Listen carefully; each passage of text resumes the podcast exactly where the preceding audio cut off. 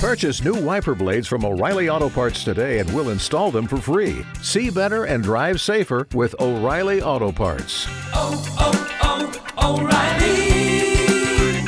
O'Reilly Auto Parts. Onshore winds out of the east and southeast continue over the next few days. That means yet more off and on showers and isolated storms. Like the last couple of days, it's not like it's going to rain on you all day today and all day tomorrow. You will need that umbrella. The showers will be more off and on with some isolated lightning here and there. When it does rain on you, though, it is going to be heavy.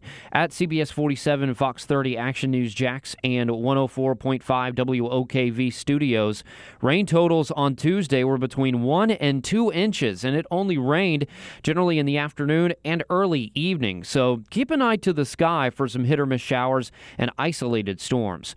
Tracking the tropics, a few areas to tell you about. Low pressure south of Bermuda is tracking toward the Carolinas. This may develop into a tropical system, but it is not going to impact our weather in northeast Florida. We have Rene, which is a depression. It weakened to a depression on Wednesday morning. It's going to re-strengthen but curve out into the open ocean, not a concern.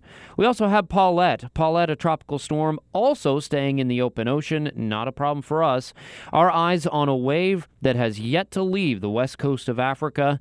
This is something we will need to watch over the coming days and about the next one to two weeks. Stay tuned to the First Alert forecast. From the Action News Jax First Alert Weather Center, I'm meteorologist Corey Sima for 104.5 WOKV.